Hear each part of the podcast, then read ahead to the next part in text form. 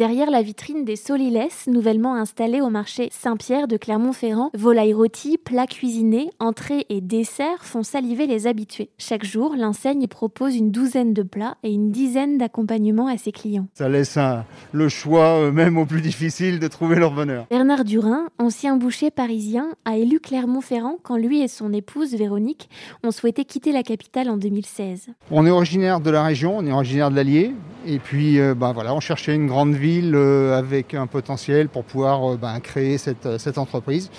Et Clermont s'est présenté comme une évidence. Après quatre années rue des Gras, le couple a déménagé dans la halle gourmande du centre-ville en septembre dernier. Ça paraissait aussi comme une évidence d'être au milieu de, tous les commerçants alimentaires du quartier. Il y, a, il y, a, un flux de clientèle plus important que dans la rue des Gras et les gens qui viennent au marché viennent vraiment pour l'alimentaire. Une nouvelle localisation idéale auquel s'ajoute un emplacement mieux organisé. Pour travailler, on est plus à l'aise. Il y a une, euh, une répartition entre la, la, préparation et la vente qui est beaucoup mieux faite et on a un, un linéaire qui est beaucoup plus visible. Bernard et Véronique Durin ont bénéficié du dispositif coup de pouce au titre de cette délicate année 2020.